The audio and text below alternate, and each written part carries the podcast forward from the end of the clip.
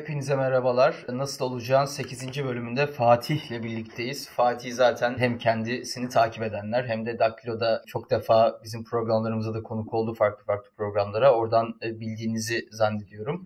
Bugün yine aynı konuyu konuşacağız. Muhalefetin bir seçim zaferini nasıl kazanabileceğini konuşacağız. Elbette şöyle bir durum var. Ne olursa olsun bizim yaptığımız bütün programlar o günün gündeminden etkileniyor. Şimdi şöyle bir fark olacak bu programda da. Ee, yayından önce de biraz konuştuk.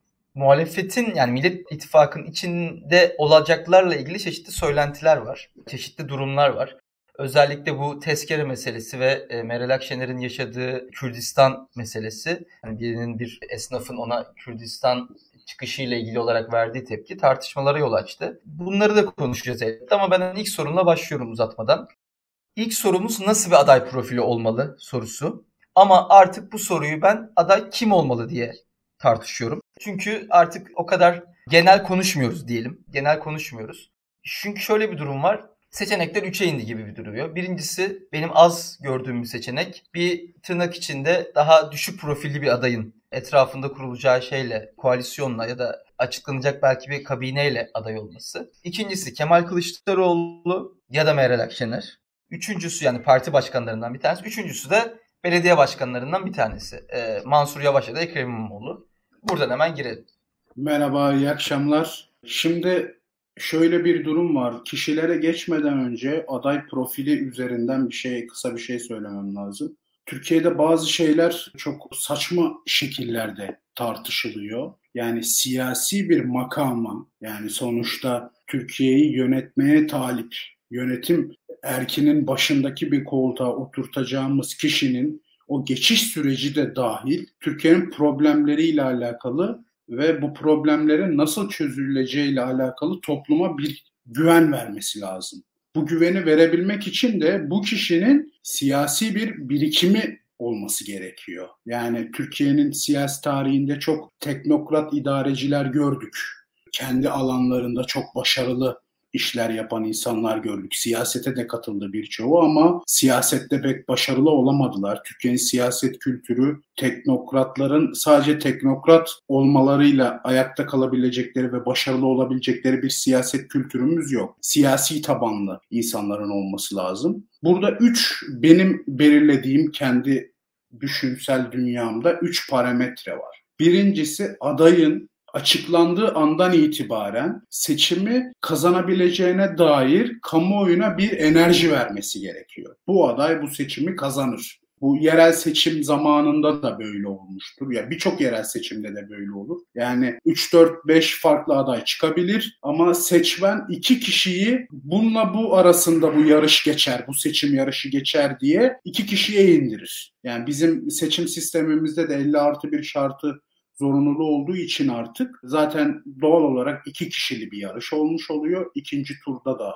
Ve birinci turda da aslında çoklu aday olacaksa kimin ikinci tura kalacağı belli oluyor aşağı yukarı. Burada ilk aday açıklandığında topluma kazanmaya dair bir umut vermesi lazım. Özellikle muhalif kamuoyu. İkincisi kampanya süreci. Yani çok önemlidir bu. Bazı yorumcularda görüyorum kampanya süreçlerinin siyasi sonuçlara hiç etki etmediğine dair analizler görüyor. Yani aşağı yukarı 3-4 ay süre zarfında bir kampanya süreci olacak. Vaatleriyle, organizasyonuyla, sandık örgütlenmesiyle, toplumla kuracağı iletişimle ve işte bunun bütünü kampanyayı oluşturuyor. O kampanya sürecini sürükleyecek de bir aday olması lazım. İkincisi buydu. Üçüncüsünde de şu var. Yönetimin seçimi kazandıktan sonra Türkiye'nin çok ciddi meseleleri var. Yani burada da çok ıı, yanlış bir tartışma söz konusu. Türkiye'nin problemlerinin tamamını sırf bir anayasa meselesi üzerinden tartışıyoruz. Yani Türkiye'nin anayasal düzeni değiştiğinde, hükümet sistemi değiştiğinde bütün problemlerimiz ertesi gün sanki çözülecekmiş gibi bir hava var. Özellikle entelektüellerimizde bu var. Ve bu entelektüeller bazı siyasetçileri de etkiliyorlar ister istemez karar alma noktasındaki siyasileri. Aslında bu yanlış bir yorum. Ciddi problemlerimiz var, iktisadi açıdan problemlerimiz var, eğitimde, hukukta ciddi problemlerimiz var. Hukuktan kastım şu, gündelik pratik hukuk yani anayasadan bahsetmiyorum. Yoksa birçok hukukta yaşadığımız sıkıntılar bugünkü anayasamızdan kaynaklanmıyor. Bizim bugünkü kanunlarımız uygulansa birçok problemlerimiz çözülür zaten. Mevcut kanunlar dahi uygulanmıyor. Ondan kaynaklı hukukta problemler var.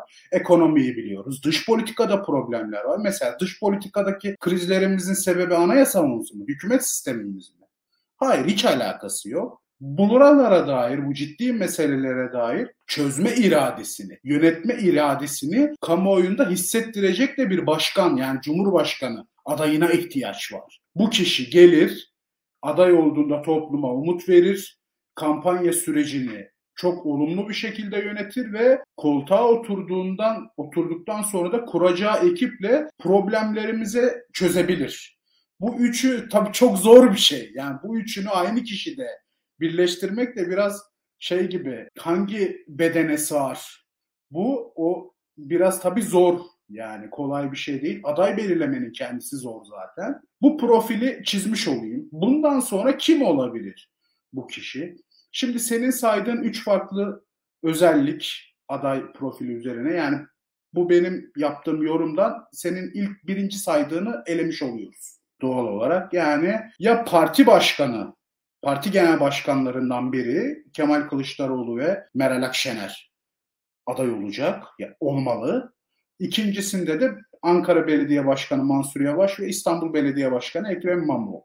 Burada parti başkanları kampanyayı sürükleme noktasında ve o seçim sürecini organize etme noktasında bir problem yaşarlar mı, yaşamazlar mı? Orada tam net değilim, emin değilim. Sonuçta bunların belli teşkilatları var. En azından kendi teşkilatları üzerinde bir enerji yaratabilirler kamuoyuna ve 3-4 yıldır Millet İttifakı devam ediyor. Millet İttifakı'nın paydaşlarında da bir olumlu bir sinerji yaratabilirler. Kampanya sürecini de yönetebilirler. Ama o yönetme iradesi noktasında ve yapılacak kamuoyu anketlerinde kazanabileceklerine dair bir şüphe oluştuğu vakit seçim kampanya sürecinde ileri gideceklerine aksine geri gelebilirler. Yani oylarını arttıracağının aksine geri gelebilirler. Ama bugün dahi yapılan birçok kamuoyu anketinde belediye başkanları çok şanslı gözüküyor. Anketlerin doğruluğunu yanlışlığını tartışabilecek birikimim yok. Ee, o konuda bir şey söyleyemem. Yapılan anketleri doğru kabul ederek yorum yapabilirim ancak. Belediye başkanları çok şanslı. Yani seçim kazanma noktasında. Orada da o kampanya ve yönetme iradesini en azından ben kişisel olarak şunu söyleyebilirim. Ekrem İmamoğlu daha avantajlı o noktada siyasi birikim yani ilçe başkanlığı, belediye ilçe belediye başkanlığı ve büyükşehir belediye başkanlığı sürecinde Türkiye'nin meseleleriyle alakalı pozisyon alışı gayet net daha, daha yerelde alıyor. daha yerelde AKP'nin elinden koltuk almayı başarmıştı işte 2014'te. Ya bu seçim kazanmak şu seçim kazanmak tek başına çok önemli bir şeydir. Yani bu şey de olabilir. Sizin partinizin ilçe kongresini kazanmanız da olabilir. Yani sadece büyük şehri demiyorum. Ön seçime girersiniz, ilçe başkanlığını kazanırsınız, ilçe kongresini kazanırsınız, ilçe belediye başkanlığını kazanırsınız.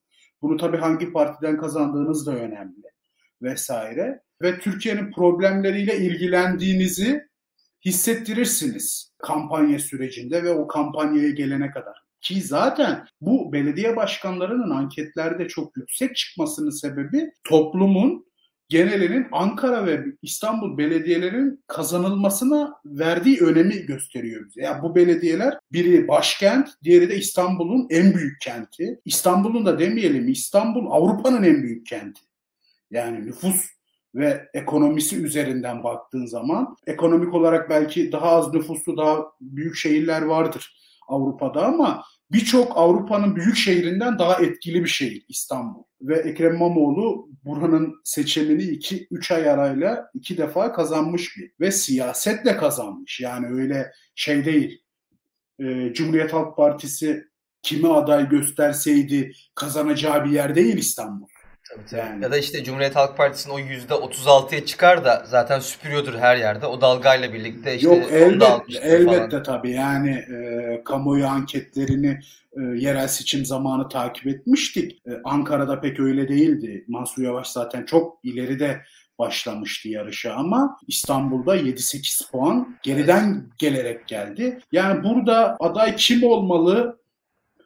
Kamuoyu anketlerinde son olarak şunu söyleyeyim. Kamuoyu anketlerinde parti başkanları çok rahat bir şekilde kazanabilecek durumdaysa parti başkanları düşünülebilir adayda. Çünkü bir Ama, de belediyeyi verme riski var şimdi. Evet Aslında yani orada, orada riski almama pozisyonunu e, tercih ediyorum ben. Kamuoyu anketlerinde parti genel başkanları çok rahat bir şekilde bu seçimi kazanacaklarına dair bir genel bir kanaat bütün çevrelerde hem siyasi partilerde hem entelektüeller, sivil toplum, toplumun geneli, medyaya falan da bunlar yansıyor.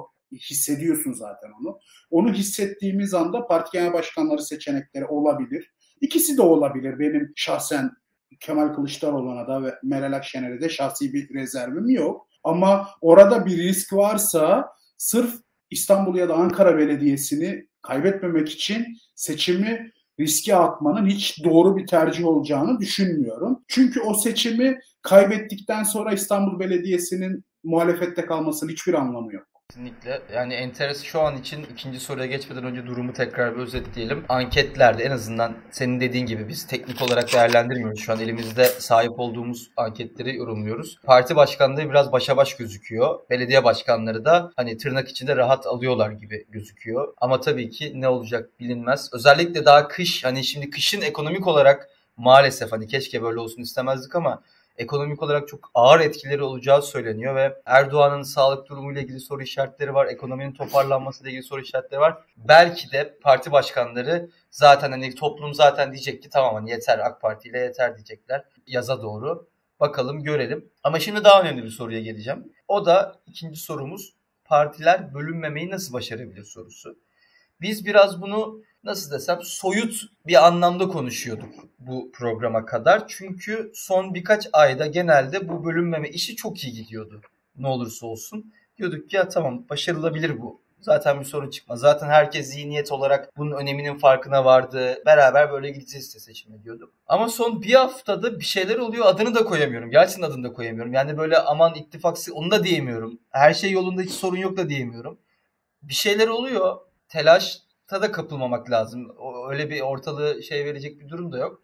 Ama bizim bildiğimiz gibi şimdi AK Parti iki tane şey kaşıyacak. Bir sekülerlik, muhafazakarlık damarı. Hani Millet İttifakı'nın bu heterojen yapısının gereği. İkincisi Millet İttifakı'nın adayının temelde HDP seçmeninden oy alması gerektiği için oradaki bir Türklük Kürtlük damarını kaşıyacaklar. Bir anlamda aslında ikisini de aynı anda kaşıyan bir şey gelişti dış operasyon ve işte bu Akşener'in yaşadığı bir şey. Dış operasyon biraz muhafazakar insanların biraz daha ne olursa olsun desteklediği, partiler üstü gördüğü bir olay. Diğer olay da tabii ki yine partilerin HDP'nin konumuna bakışıyla ilgili. Burada bir sıkı ya bir şey olmasa Lütfü Türkkan tweet atıyor. Niye atıyor bilmiyorum. Yani atma kar hani sen hani yetkisiz biri olsan toplumdaki insanlar gaza gelebilir, telaşa kapılabilir ya da öfkelenebilir falan. Yani bunlar anlam veremediğim şeyler. Bilmiyorum sen hem nabız olarak yani sen o siyaset anlamında daha da iyi takip ediyorsundur benden. Hem içeride neler oluyor nabız olarak neler söylersin hem de senin yorumun ne bütün bu son bir haftada yaşananlara. Telaşlanmalı şimdi, mıyız yani? En temelde onu sorayım yani. Şimdi burada elbette telaşlanabiliriz. Burada bir beis yok. Fakat en başından beri biz bazı şeyleri çok ıı, yanlış zeminde tartıştığımızı düşünüyorum. Sadece biz değil genel olarak kamuoyu, muhalif kamuoyu özellikle. Bu fay hatları meselesini konuşuyoruz. Bu uzun, ya Türkiye'nin çok ciddi fay hatları bunlar. Bu, bu bugün oluşmuş bir şey değil. Tarihsel süreci var ikisinin de ve ikisinin de toplumda değdiği noktalar var. Bu fay hatlarını kolaylıkla çözebileceğimize dair bir e, hayal dünyası görüyorum muhalif kamuoyunda. Ya bunlar çok ciddi meseleler. Yani Kürt meselesi dediğimiz iş yani öyle kolay kolay çözülebilir bir iş değil. Ya bu şey gibi Amerika'daki bu siyah beyaz hikayesi var ya yıllardır devam eden. Yani Amerika bugün dünyanın en güçlü, en zengin, en refah üreten vesaire demokratik noktada da birçok meseleyi aşmış bir ülke. Orada hala daha bu ırkçılık denilen hadise tartışılıyor kamuoyunda alt düzeyde işte polis meselesi, okullar meselesi. Türkiye'de de bu iş bu kadar kolay değil. Ben bir buna şerhimi koymak istiyorum. Yani bu sanki çok kolay bir şeymiş gibi konuşuyor. İkiye geçmeden ben de araya gireyim. Bu sihirli bir kelime var. Diyalog. Hani böyle siyasetçilerin sıkıştığında kullandığı bir şey. Diyalogla işte aynı masaya oturacağız. Diyalog Yok. yok. Öyle, yani, öyle olmuyor pek yani. Şimdi buradan bu zor bir mesele. İlk önce bunun zorluğunu kabul edelim. Diğer tarafta da bu tezkereye dair. Şimdi yine Millet İttifakı yanlış değerlendiriliyor. Ya bu siyasi partilerin benzer aynı konularda farklı tavır alması çok normal. Geçmişte de bunları gördük. Ee, İyi Parti ile CHP'nin çok farklı tavır aldığı olaylar da oldu. Belki tezkere çok önemli bir şey olduğu için bugün kamuoyunun çok gündeminde onu tartışıyoruz. Ee, burada partilerin e, içinden belli kişilerin kamuoyunun tam anlayamayacağı mesajlar vermesi bunlar doğru değil elbette. Ee, ben kendimde şey doğru ya da yanlışın dışında ya gereksiz bir şey. Yani doğru yanlış insanların yaptığına bir şey tayin etmiş de olmayayım şimdi kabalık olur. Ama sıfır faydalı bir şey yani çok gereksiz. Şey de bence gereksiz ve sertti. Akşener'in grup konuşması da. O kadar sert yol. Ya bunu şu açıdan söylüyorum. Ya İyi Parti siyasetini HDP'ye kitlememeli. HDP ile ilişki kurmak zorunda değil. Kürt meselesiyle alakalı e, muhalif kamuoyunu tatmin edecek açılımlar getirmek zorunda da değil. Fakat e, oraya kitliyor kendini bazen. Yani bu meselede bir tavır alma zorunluluğu hissediyor. Ya yokmuş gibi davranabilir. Yani ilişki kurmak zorunda değil. Siyasetini başka alana taşıyabilir. Bazen bu e, dairenin içine giriyorlar.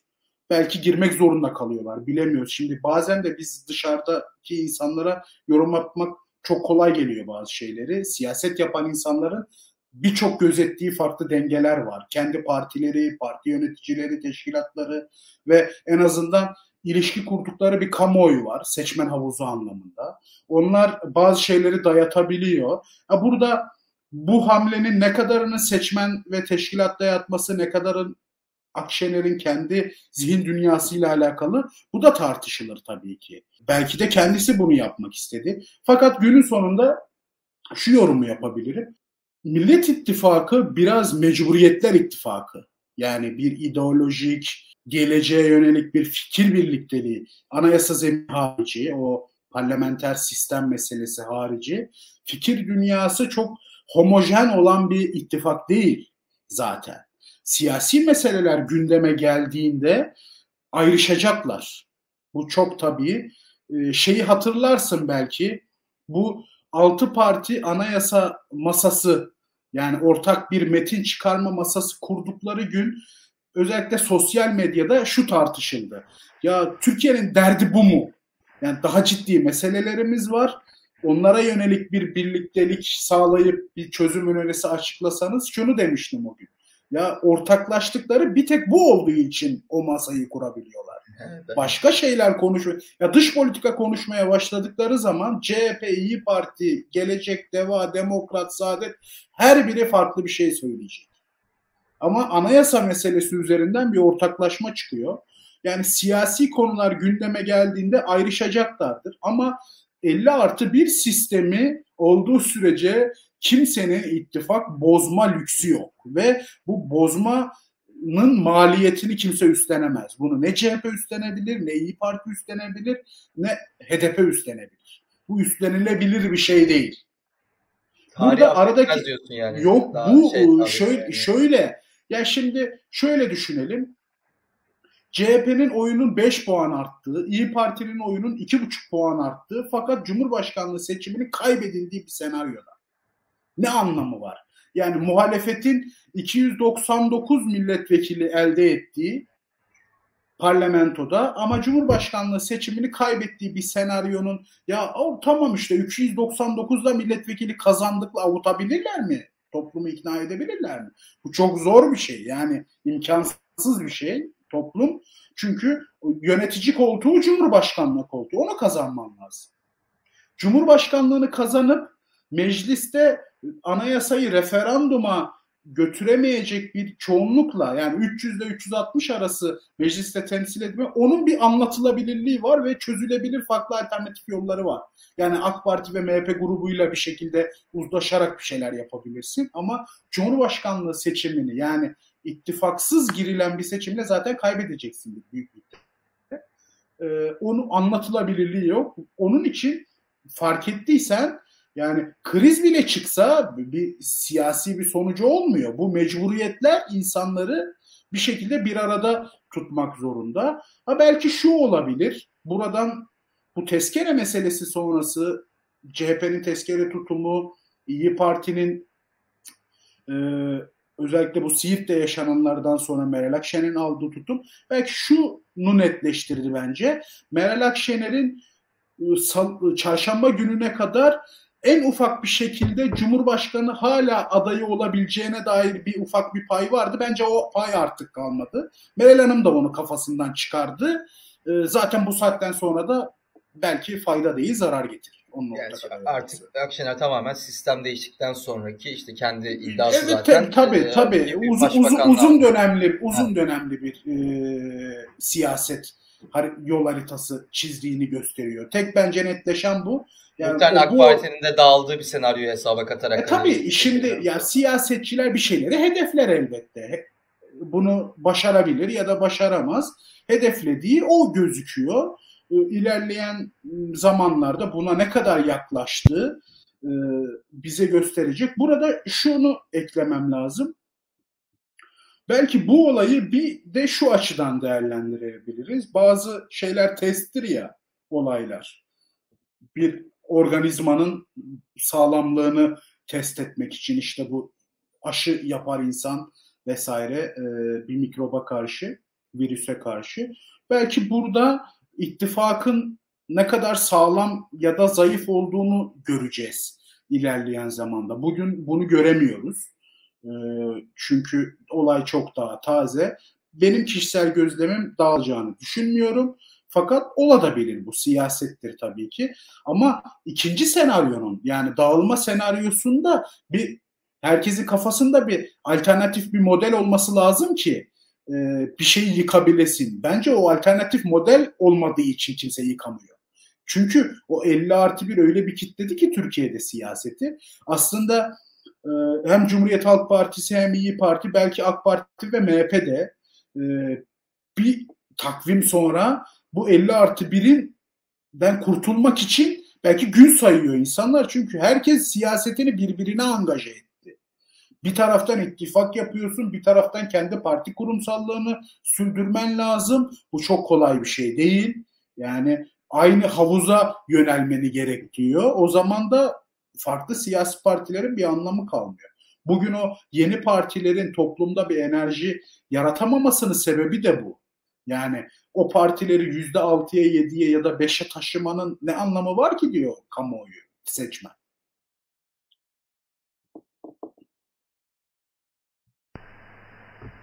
Şu an e, küçük bir bağlantı sorun.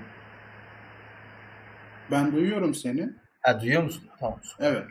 E, şimdi e, şöyle bir durum var. Buradan yola çıkacak olursak e, AK Parti'nin hani AKP'nin e, ya şöyle söyleyeyim. Bu özellikle tezkere olayından sonra benim kişisel görüşüme göre bu benim hoşuma giden bir şey oldu en başta. Şöyle hoşuma giden bir şey oldu. E, bütün insanların, seçmenin farklı alternatifler ve farklı sebepler sebebiyle Millet, Millet İttifakı'nda bulunmaya devam etmesi benim hoşuma giden bir durum olacaktı ve ittifakın bence kapsayıcılığını arttıran bir durum olacaktı. Ee, ama dediğin gibi aktörler bir takım iki taraftan da bir takım siyasiler çok sert çıkışlar ve diğerini zor durumda bırakacak. Diğerinin pozisyonunu ahlaksız ve yanlış olduğuna dair bir çıkarım yapabilecek olacak. Umarım bilinçli değildir bunlar. Umarım sadece yanlış yazılmış bir takım metinler ve hani hesaba katılamamış bir takım sözcüklerden dolayıdır diyelim. Ve üçüncü sorumuza geçelim. Bu söylediğine yani kısa bir şey ekleyeyim. Kısa Tabii. bir şey ekleyeyim. Çok güzel bir yere değindim. Şimdi burada o tezkere kararı zaten İyi Parti çok önceden açıklamıştı. CHP Genel Merkezi'nde Kılıçdaroğlu'nu ziyarette basına Meral Akşener açıklamıştı. Ama e, CHP'nin kararını biz oylamanın yapılacağı günü öğrendik. E, şunu demiştim Twitter hesabında. Bence CHP, benim kendi kişisel görüşüm, e, kendi siyaseti açısından en doğru kararı verdi. Bu Türkiye'nin toplam siyaseti açısından nereye değiyor o tartışılır bir durum. Fakat CHP'nin kendi e, siyaseti açısından doğru karar verdi. Fakat burada şöyle bir sorun var. E, verdiği siyasi kararın kamuoyuna anlatılması noktasında mesela o 14 maddelik bir metin paylaştılar. Güzel bir metin. Yani kimsenin en azından Türkiye'nin Suriye politikasına itiraz eden insanların itiraz edemeyeceği bir 14 madde.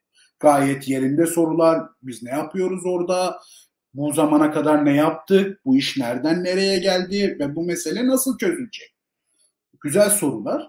Fakat Cumhuriyet Halk Partisi bu 14 soruyu anlatmayı tercih etmedi kamuoyuna.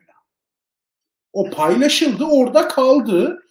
Cumhuriyet Halk Partisi kamuoyuna anlattığı tek şey biz yabancı asker maddesi üzerinden tezkereye hayır verdik. Ya bu biraz işte şey gibi oluyor. Cumhur İttifakı'nın yaptığı gibi bir şey. Evet. Aslında şey yani bu dış politika kararı yani evet diyenlerde hayır diyenlerde ikisi de vatan haini değil.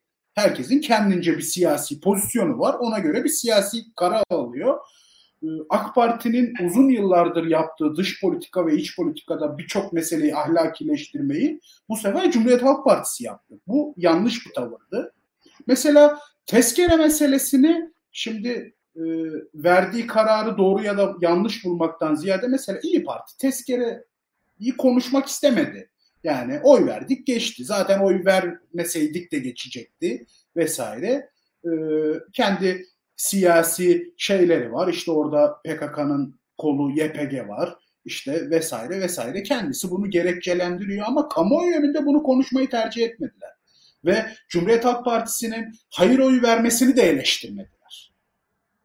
Şimdi olanları gördüğümüzde somut olarak yaşanan olayları. Fakat ve özellikle bu e, Kılıçdaroğlu'nun tezkereye evet diyenler vatana ihanet etti söylemi. O da ikinci bir ahlakileştirme vesaire. Bunlar e, doğru şeyler değil. Bence CHP'nin 14 maddelik önerisi çok doğru bir öneriydi.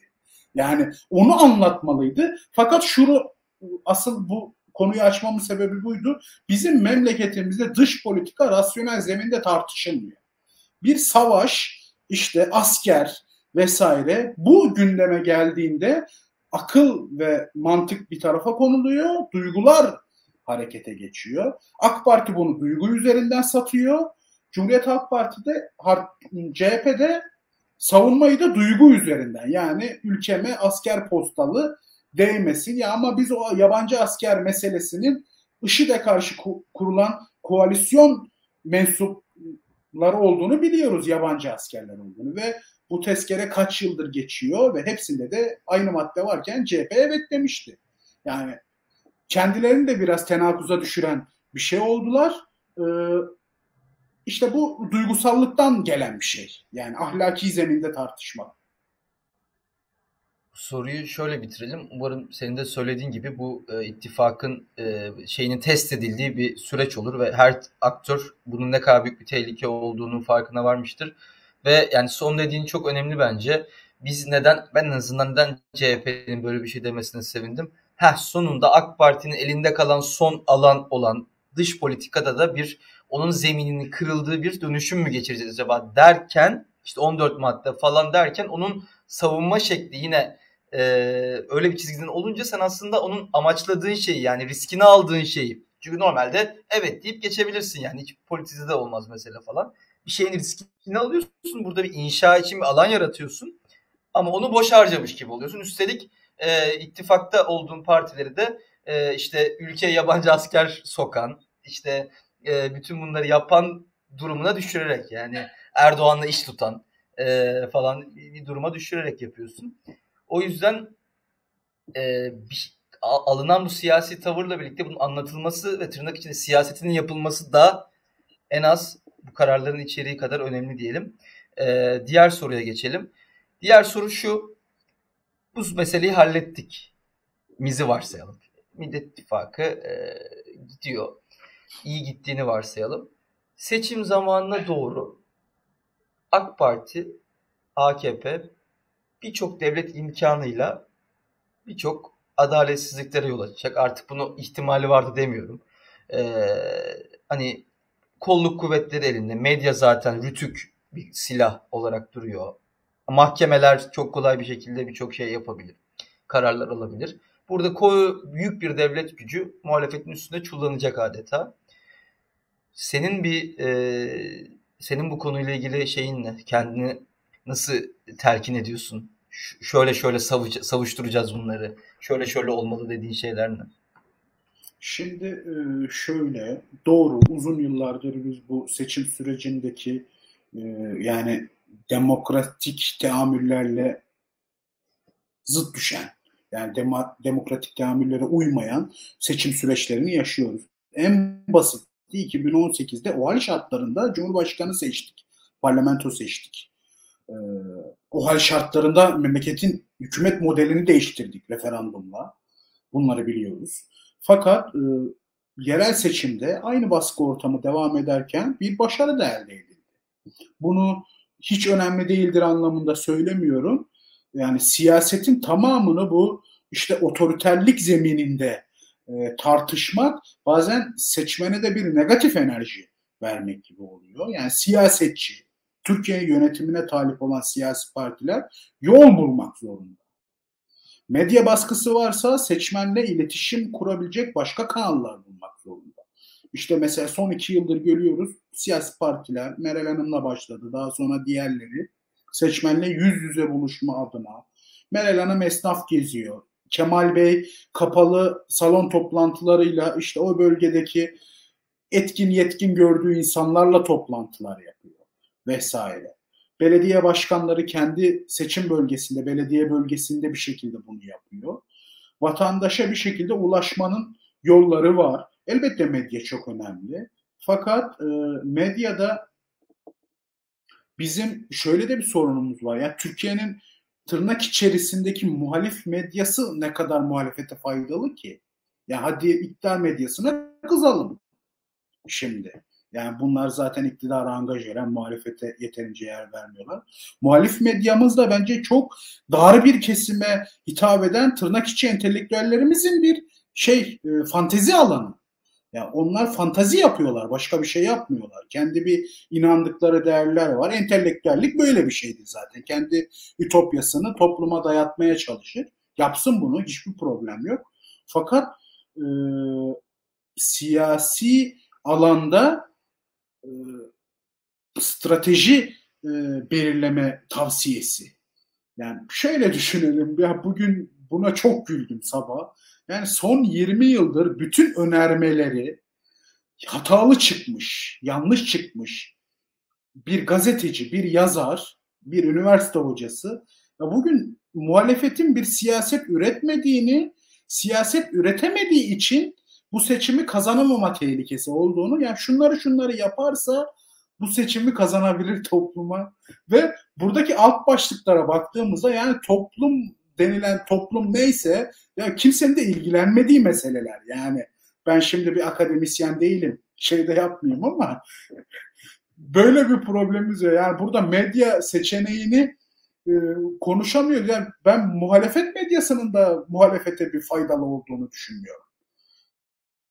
İktidar medyasının zaten bir faydası evet, ben, yok. Yani ne demek istediğini anlıyorum. Bir, hak veriyorum. Bir internet medyası var. E, takip eden işte tabii dijital alan kısıtlı bir toplum kesimine hitap ediyor. Yani internet medyası bence daha çeşitli, daha şey, daha faydalı, daha yaratıcı öneriler çıkabiliyor internet medyasından ama geleneksel muhalif yandaş iki tarafta bence bir şey çıkmıyor oradan ve e, bunu neden konuştuk şimdi? Yani muhalefetin toplumla buluşması. İşin bu medya tarafını söyledik. E seçim dönemi baskı anlamında her seçimde bu oluyor. İstanbul'da ya şöyle düşünelim. İstanbul seçiminin iptal gerekçesini yaratmak için bu devlet bir ilçeyi kapattı. Karantinaya aldı. Büyük çekmeceyi. Polisiyle. Yani bir iptal gerekçesi. Ev, eve dolaştılar. Ev, ev dolaştılar. İptal gerekçesi yaratabilmek için mahkemede bir şekilde seçim kuruluna götürebilmek için bildiğim bir ilçeyi karantinaya aldı İçişleri Bakanlığı. Kapı kapı sen nerede yaşıyorsun, burada mı yaşıyorsun, nerede oy kullandın vesaire. O seçim iptal de edildi. Yaşadık bunları.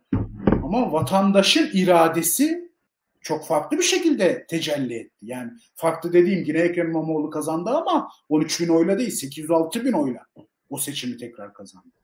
Yani şimdi şöyle söyleyeyim. Türkiye'nin yönetim e, tarzı ne kadar otoriterleşirse otoriterleşsin. Siz bunu Berk Hoca ile burada konuştunuz. E, yanılmıyorsam otoriter evet, evet, evet. meselesi. Ya Türkiye'den bir e, Azerbaycan, Özbekistan, Kazakistan, Rusya, Venezuela çıkaramaz kimse. İran yapamaz burayı. Yapmak isteyebilirler. Böyle bir otoriter zemin, otoriter yönetim olsun isteyebilirler ve bir kamuoyu rızası da üretiriz diye düşünebilirler ama bizim yapabileceğimiz bir şey değil. Kodlarımız buna müsait değil. Türkiye'nin bir enerji ihraç diye bir şey yok. Yani senin belli ölçüde dışarıya kapatman ülkeyi ve içeride ürettiğin bir şey olması lazım ve satman lazım ki para kazanabilirsin. Türkiye'nin şeyi o. Ya burada oturamaz kimse o koltukta seçim kazanmadan. Yani seçim kazanma seçim kazanacaksın. Bir şekilde toplumunu ve e, toplumuna ve dünyaya evet kardeşim bu adam sandıkta bu seçimi kazandı. Ne kadar otoriter bir yönetim sergilersin sergilesin. Evet. Ve bugün Erdoğan'ın bir şekilde dışarıda sevilmese dahi belli çevrelerde hala ilişki bir ölçüde ilişki kurmasının sebebi o seçimi kazandığına dair algı. Ve bu gerçek. 2018'de kazandı adam seçimi. Yani bu kazanmadı diyemeyiz. En azından demek için elimizde bir bulgu olması lazım. Buradan çıkarmak lazım siyaseti. Muhalefet topluma güven vermek zorunda. Mesela 2019'da sandık denilen meselenin aslında ne kadar kolay çözülebileceğini gördük İstanbul'da. Bu işe sıkıca sarıldığın zaman her sandıkta bir iki müşahit koyduğun zaman Türkiye'de yanılmıyorsam 185 bin sandık var. Üçer tane koyulsa 550 bin insan yapar. Türkiye'nin büyük büyük muhalefet partileri 550 bin insan görevlendiremiyorsa ya bu memleketi yönetemezler zaten iş başına gelseler. Yapabilirler bence bunu. Bu zamana kadar bunun bir problem olduğunu düşünmüyorlardı. 2017 referandumu bunu gösterdi bir şekilde o mühürsüz pusula vesaire hikayesi. 2018'de yani o seçimde sandık oyunuyla kaybedildi diyemeyiz. O da haksızlık olur. Tamam belli bölgelerde sorunlar oldu ama 2019'da Ekrem İmamoğlu bütün Türkiye'ye sandığın beklenebileceğini, o ıslak imzalı tutanakların alınabileceğini gösterdi. Ee, kampanya sürecinde bürokrasiden bazı baskılar olabilir. Bunları da yaşadık. 2019'da da yaşadık. Ben onun biraz yani, daha azalacağını düşünüyorum bu sefer. Özellikle Kemal Kılıçdaroğlu'nun şimdi e, şimdi İstanbul'da hatırlamıyorsam yani İçişleri Bakanı mahalle mahalle gezdi. İç evet. devletin İçişleri Bakanı İstanbul'da her ne kadar siyasi bir figür olsa daha iyi. Şimdi biz o günlere hatırlıyoruz yani bu memleketin İçişleri, Ulaştırma ve Adalet Bakanları seçimden önce istifa ederler. Ee, Müsteşarlar gelirdi yerlerine. Yani hemen, siyasi hemen be, evet, lütfen lütfen tamamla. Evet, evet. Siyasi şey olmayan bürokrasinin içinden birileri o seçim sürecini atlatacak dönemde görev yapardı. Seçimden sonra yeni kabine olunca yeni bir siyasi gelirdi oraya. Türkiye'nin böyle bir geleneği vardı. Cumhurbaşkanlığı hükümet sistemiyle bunu kaldırdılar. Evet. Bu geleneği. Ve biz Hemen e, bir sahada yapayım. 31 Mart'ta e, o ne olacak ne edecek diye İstanbul'da dönerken Binali Yıldırım'la birlikte toplantı yaptı mesela Süleyman Soylu. Yani o beni ya onu bil, benim onu biliyoruz. 2010, 2014'te de 2014'te de Efkan Ala'yla Melih Evet aynen doğru, doğru doğru doğru doğru doğru. Ya doğru, bu doğru. şey e, o zaman bir de İçişleri Bakanı da değildi. Yani düşün seçim dönemi istifa evet. ediyor. Ha pardon yerel seçim. Yerel seçimde o yüzden genel, yerel seçim. Genelde yetmiyorlardı. vesaire. Genelde ediyorlardı, yerelde etmiyorlardı. Ama yine de o kadar aktif seçime müdahale etmek yani sonuçta sen bir kolluk yani elinde silahlı güç var. Şey gibi değil, Tarım Bakanı gibi değil İçişleri Bakanı. Yani Tarım Bakanı'nın ne yapacak yani? Kapısındaki güvenliklerin belki silahı falan vardır. Yani ne yapacak? E, Tarım Kredi Kooperatiflerinin personellerini mi üzerimize salacak? Ama diğerinin elinde yani emniyeti, istihbaratı, polisi, özel harekatı, çevik kuvveti vesaire bir silahlı bürokrasisi var. E, bunlar da olabilir ama e, siyasetin ve toplumun buraları biraz fersa fersa aştığını düşünüyorum. Bundan sonra toplumu bir güven ve enerji verme meselesi. Yani Türkiye'nin ciddi sorunları var. Bunları çözmeye yönelik toplumu bir şekilde ikna etmek lazım. İkna edilebilir pozisyonda, tabii hala hiç her şey garanti diyemeyiz. Ee, en azından şunu görüyorum ben. Sen de görüyorsundur sosyal medyada. Anadolu'yu dolaşıyor siyasi partiler, bütün muhalefet partileri. En küçük kasabada bile 200-300 kişiyi toplayıp bir şey anlatıyorlar onlara ve insanlar onları dinliyor. Bu çok önemlidir. Yani oy verecek değil belki o 300 kişinin hepsi. Dinliyor bakalım bu buraya kadar gelmiş ne diyecek diye. Güzel şey yani onlara umut verecek ve siyasetleriyle ikna edecek bir vizyon ortaya koymaları lazım. Ya yani bütün enerjinin buraya harcanması lazım. Ee, teşekkür ederim cevabın için. Şimdi dördüncü soruyu artık programlarda genelde biraz hızlı geçmeye başladık. Çünkü 3 biraz dördüncü cevabını veriyor. Dördüncü sorumuz sandıktan olası bir muhalefet zaferi çıkması durumunda e, sağlıklı bir koltuk değişimi olacak mı? Yani biz işte o zamana kadar görevde olduğunu varsayalım. Erdoğan'ın e, işte elini sıkarak e, Beştepe'de e, başarılar dileyerek e, işte İmamoğlu'na, Akşener'e her kimse e, görevi teslim ettiğini görebilir miyiz? Aslında biz buna herhalde Türkiye, Özbekistan değil, Türkmenistan değil derken Şimdi biraz olumlu cevap diyecektim. Bir, biraz evet. biraz değindim oraya. Sadece şunu söyleyeyim. Belki çok sempatik bir geçiş töreni olmayabilir.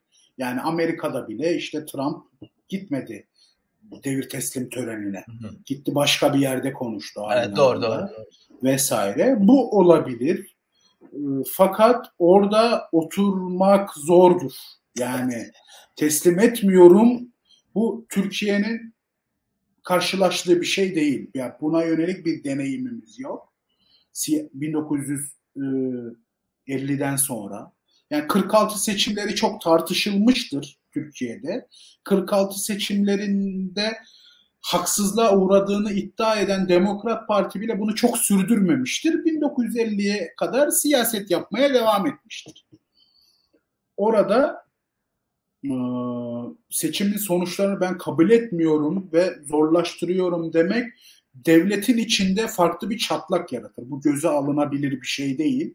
Çünkü e, bu tarz e, idareler yani o seçimli otoriterlik e, bürokrasideki yarattığı disiplin o seçimi kazandığı içindir. Doğru. Seçimi kazanmıştır, millet ona teslim etmiştir iradesiyle ve bürokrat e, çıkamaz karşısına. Yani karşısında çünkü Türkiye demokrasi var, seçim var, seçimde iş başına gelmiş. Ne kadar kanunları zorlayan bir iktidar olsa dahi bürokratın sığınacağı bir liman yok. Çünkü e, kanunlar onun elinde. Kanunların hukuka uygunluğunu uygun olmayışını denetleyen mahkemeler bir şekilde siyasetin kontrolü altında bürokrat kime sığınacak? Fakat seçimi kaybetmiş ve toplumun büyük çoğunluğunda seçimi kaybettiğine dair bir kanaat oluşmuş bir iktidarın arkasında bürokrasinin buna sivil ve askeri bürokrasi de dahildir. Tamamının arkada sıralanması o artık Türkiye'nin bir diktatörlük olduğunun ilanı anlamına. Evet. Ondan sonra biz farklı bir faza geçeriz.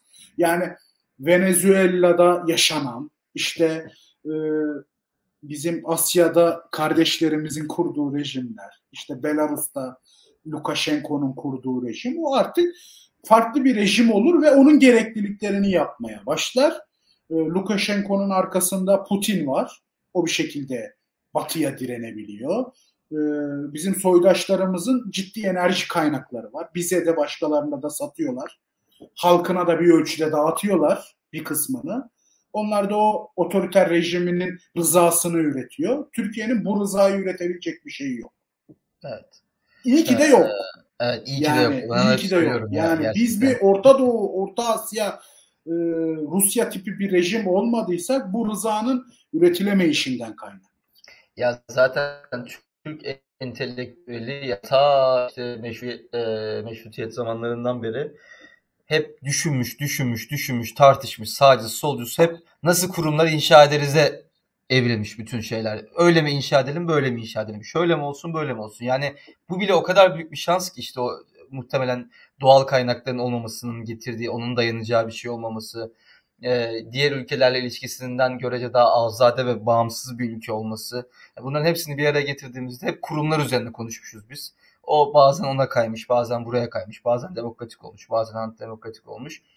Yani Türkiye'de vesayetler, işte askerin siyasete müdahalesi bile kurumlar. İşte MGK'yı kurmuş, bir kurum yaratayım, şunu şunu kontrol etsin ve böylece olaylar be, be, benim bunun e, sebebi şu, bunun sebebi şu, vatandaşı bulduğun çözüme yani kendi kafanda kendi çözümüne ikna etme zarureti. Şimdi bunu Kaddafi gibi e, Suudi Arabistan kralı gibi kılıçla yapabilirsin. Yapabilirsen yani Nasır gibi yapmaya çalışırsın. Hüsnü Mübarek gibi yapmaya çalışırsın. Saddam da bunu yaptı. İşte onun, o rızayı üretecek bir değerinin olması lazım. Türkiye'nin bu değeri yok. Bu rızayı hem içeride hem dışarıda üretebilmesi için uzun yıllar düşünülmüş şeyler var. İşte bunun sebebi nedir? Dışarıda rızanın üretilmesi NATO'ya girmek mesela. NATO'ya girmenin şartları ne? İyi kötü bir demokrasi olmanız lazım. Yani İsmet Paşa'nın 1950'ye giden yolda o reformlar, demokrasi, çok partili siyasi hayat e, o tabii bir günde olmuş bir şey değil. Cumhuriyet bunu birçok yerde denedi. Fakat orada olgunluğa ulaştı değil ve bu bir zaruretti.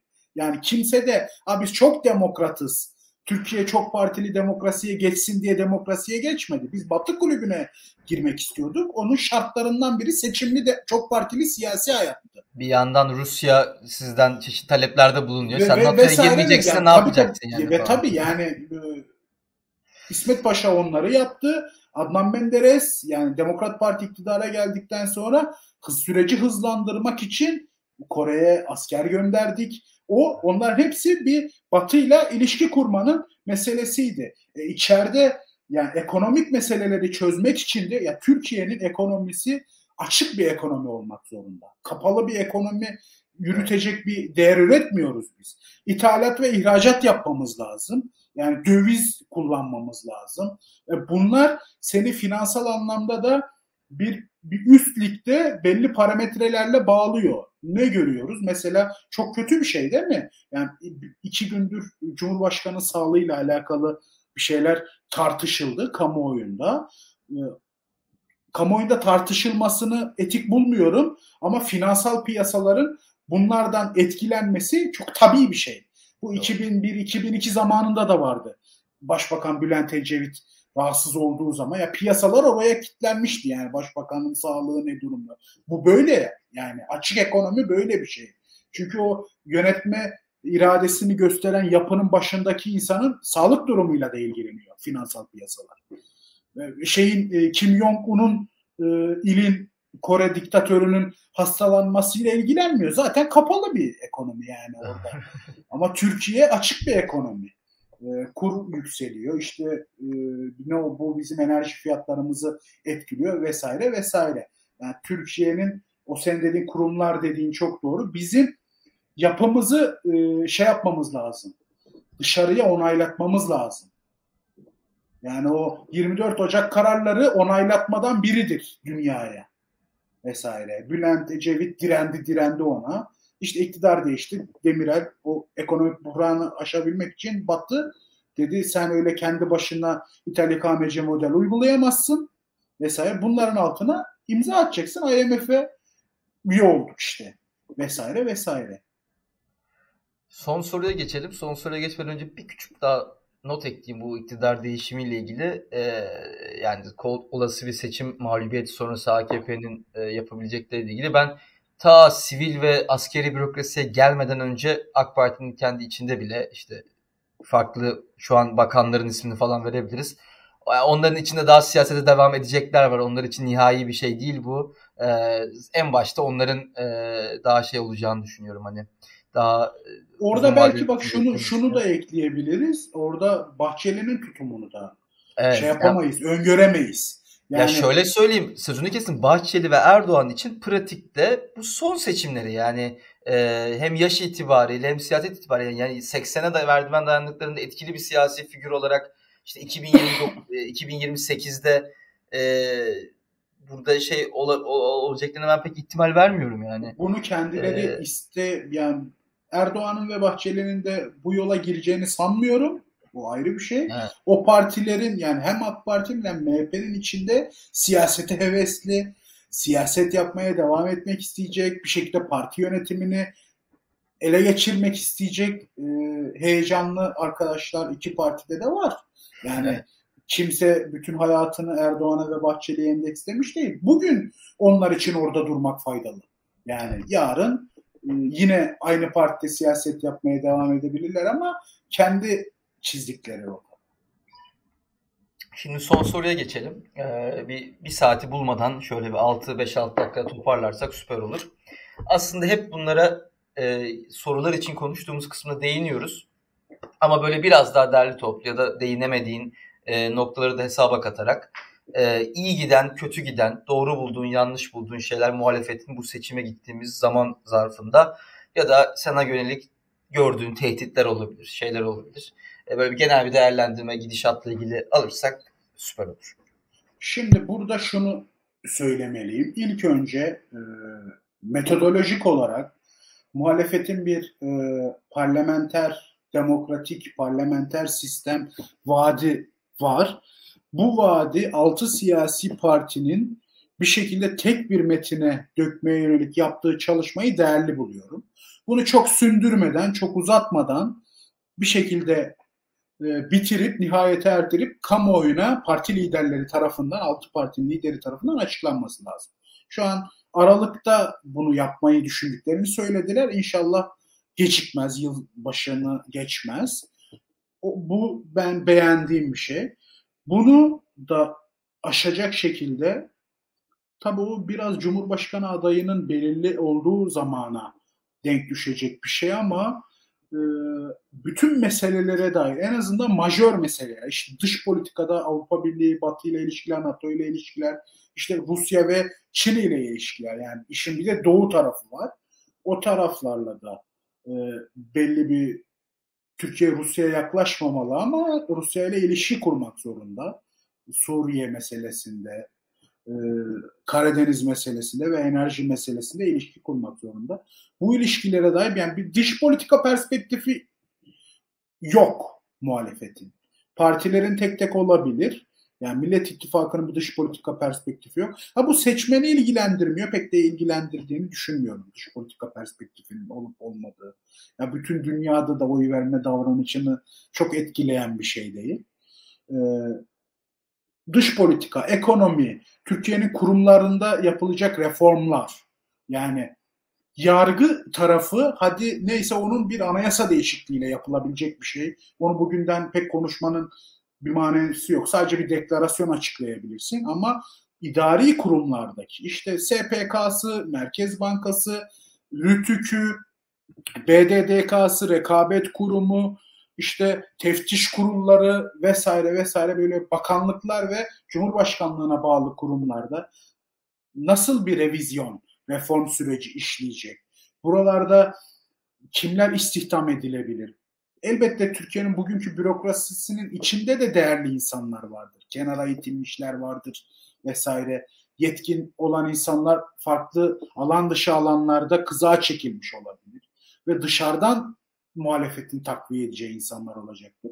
Bir kadro çalışmasının da yapılması lazım. Belki yapılıyordur ama biz bunu hissetmiyoruz. Ha, hissettirilmesi doğru mudur değil midir bunu da bilmiyorum.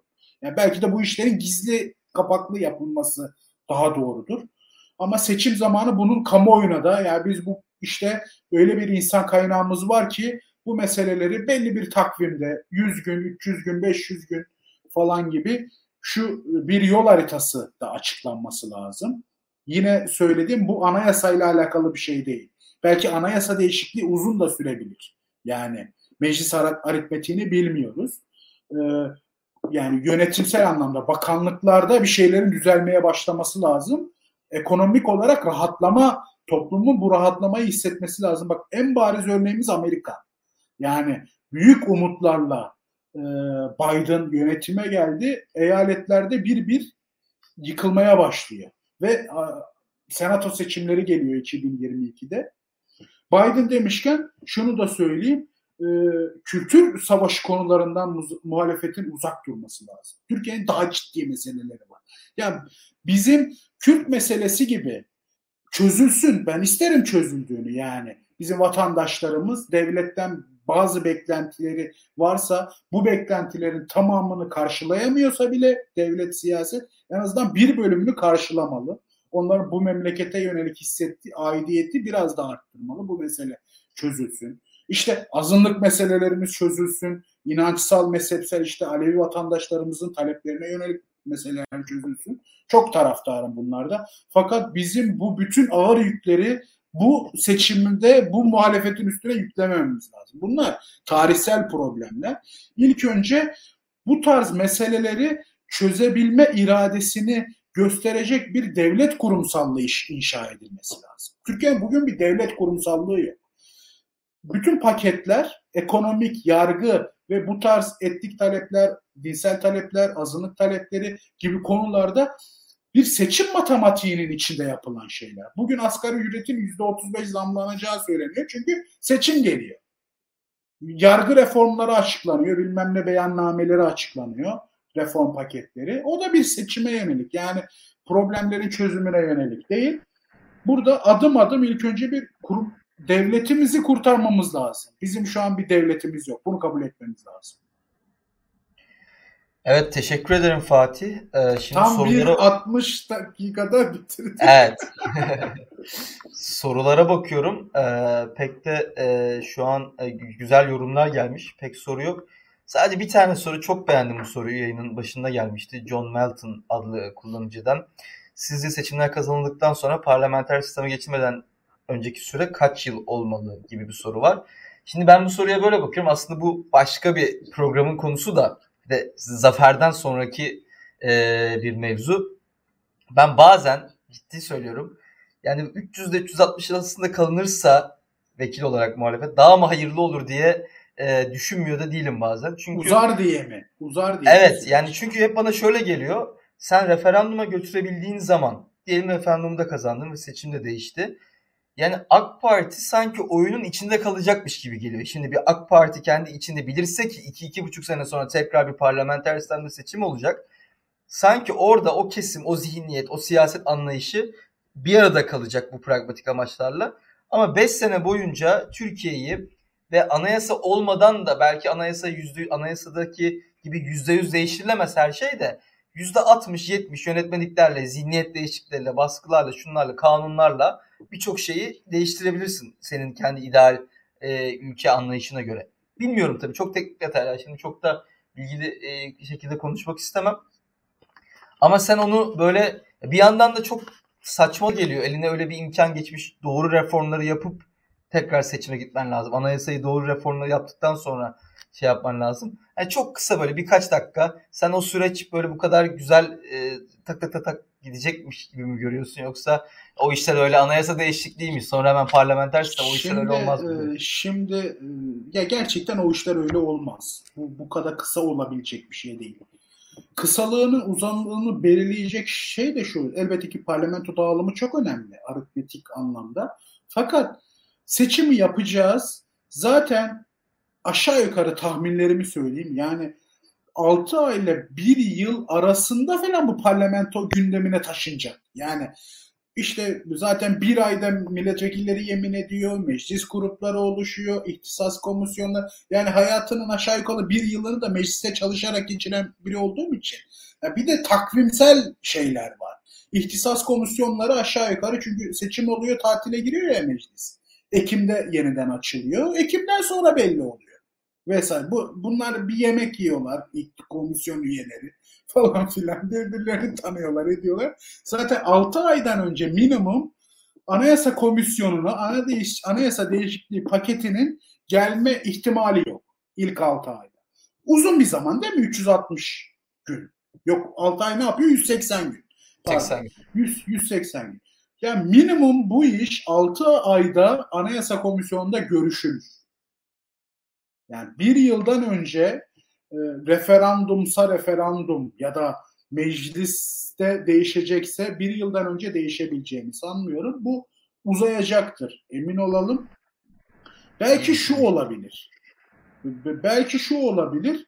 Belki referandumsuz o biraz e, parlamentoda AK Parti ve MHP grubunun ne kadar üye hmm, alacağıyla alakalı bir durum. 400 400'e oynamaya mı diyorsun? 400'e oynamaya Yok yok hayır. Muhalefetin tek başına değil. AK Parti ve MHP'nin de içinde katılacağı bir büyük mutabakatla mecliste yeni bir referanduma ihtiyaç duymadan bu anayasa değişikliği yapılabilir.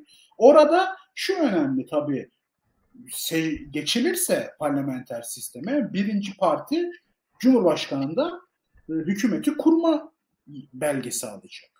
Kurabilirse kuracak, kuramazsa ikinci partiye verecek. Orada muhalefetin 300'ü bulabildiği bir aritmetiğin de oluşması lazım. Şimdi bunu niye için söyledim? Yarın bir gün şeyi de tartışacağız biz. Yani bu hükümetin içinde HDP olsun mu olmasın mı? Bu da tartışılacak. Yani şimdi bunları bugünden konuşmayalım deniliyor ama yarın bunlar gelecek bizim karşımıza. Ya bu ne demektir? Ee, muhalefetin bunu kurabilirsen kurarsın. Yani e, HDP'yi de içine dahil etmek istersen evet meclisten de güven oyu alırsın yaparsın. Ama kuramıyorsan HDP'siz kuramıyorsan e, o zaman ister istemez AK Parti ya da MHP'nin birinin dahil olması lazım. Doğru. Yani bizi e, sonrasını parlamentonun aritmetiği belirleyecek diyebilirim ama çok hızlı yani bu bir şey değil. Ertesi gün geçiyoruz. Yok yani. O öyle konuşuluyor biraz ama bu işler o kadar kolay değil ve e, seçilecek cumhurbaşkanının aday olduğunda ya da adaylık belirlendiğinde bir deklarasyon açıklanacak ya bir yol haritası işte vesaire vesaire. Bu kişi buralara nasıl yaklaşacak bunu da bilmiyorum. Yani Doğru. o sembolikliği geçiş sürecinin sonunda kabul edebilir ama geçiş sürecinde ben adaysam Türkiye'nin meselelerinin çözümünde sadece tek başına değil sizlerle birlikte istişare ederek ortak karar alarak bu geçiş sürecini yönetmem lazım diyebilir. Tamam Erdoğan gibi bütün rektörleri, kaymakamları, valileri tek başına atamazsın. Ama o Millet İttifakı denilen, muhalefet denilen geniş masada eşitler arasında birinci olarak belki yönetme iradesini göstermek isteyebilir. Bence mantıklı olan da budur. Yani toplumun önüne koyduğun bir insana seçildiğinin ertesi günü sembolik yapamazsın.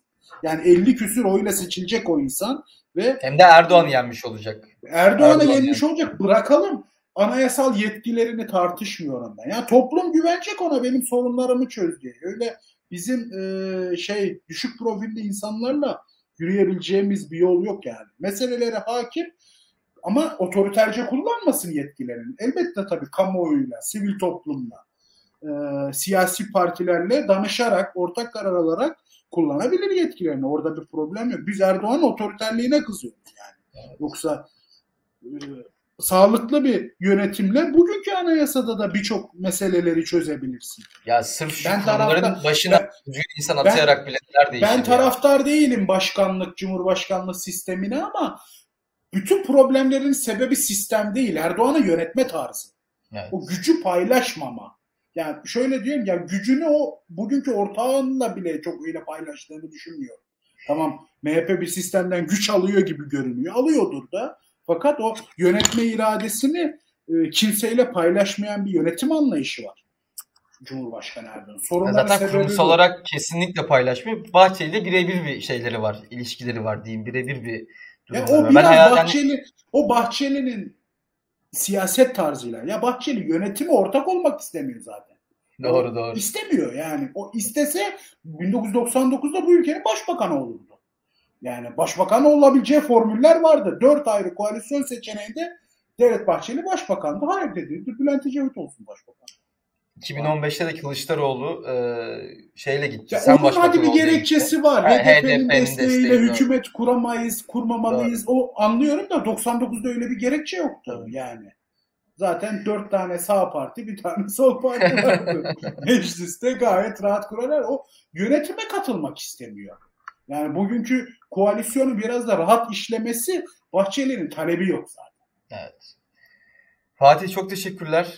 Önümüzdeki programlarda e, pozitif pozitif gündemlerle, kahkahalarla e, nasıl olacağı seçime doğru devam ederiz diye ümit ediyorum. Bütün dinleyicilerimize iyi akşamlar. Teşekkür ederim, iyi akşamlar.